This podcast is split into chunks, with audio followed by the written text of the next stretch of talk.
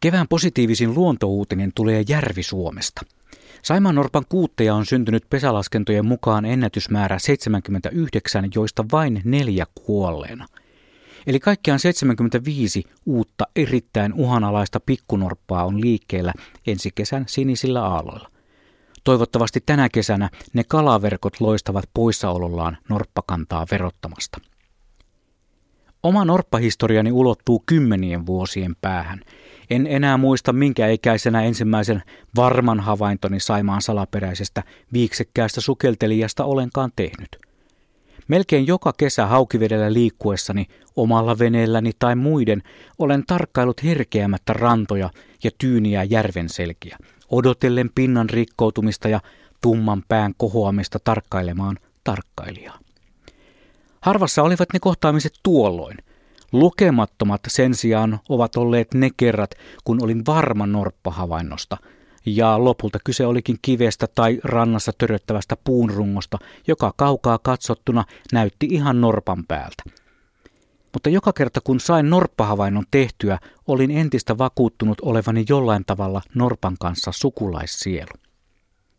Saimaan norpan valokuvaaminen on ollut tavoitteenani ihan ensi havainnoista lähtien – Nuoruusajan Coca-Cola-kameralla ei voinut edes kuvitella saavansa norppakuvaa. Järjestelmäkameraan siirtyminen loi jo pikkuisen enemmän mahdollisuutta, mutta edelleen ulottuvuutta oli liian vähän ja ne satunnaiset kohtaamiset niin lyhyitä, ettei filmille tainnut tarttua parinkymmenen vuoden aikana kuin kymmenkunta suttuista täplää Saimaan pinnalta. Eräänä kesänä reilu parikymmentä vuotta sitten se vihdoin tapahtui. Soutelin mökkisaarta ympäri ja yhtäkkiä edessäni oli kivellä norppa.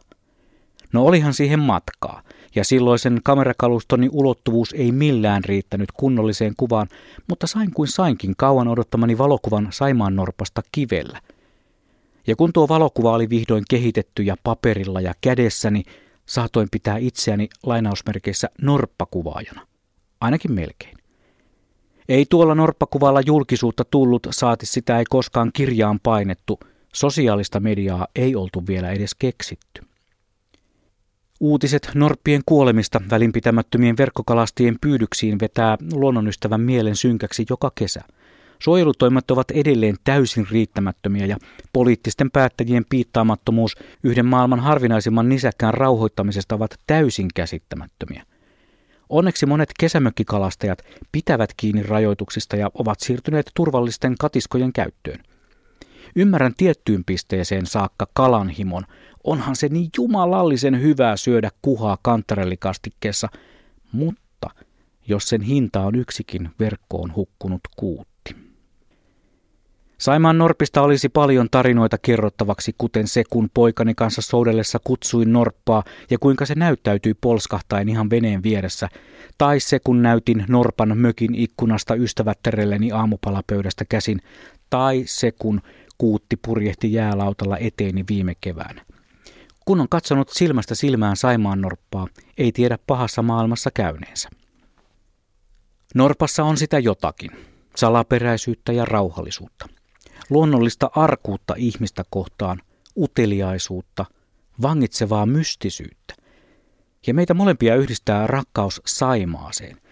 Kun sitten joskus, toivottavasti ei vielä kymmenin vuosiin, maallinen vaellukseni päättyy, toivon Tomumajani loppusijoituspaikan sijaitsevan sinisen Saimaan syövereissä.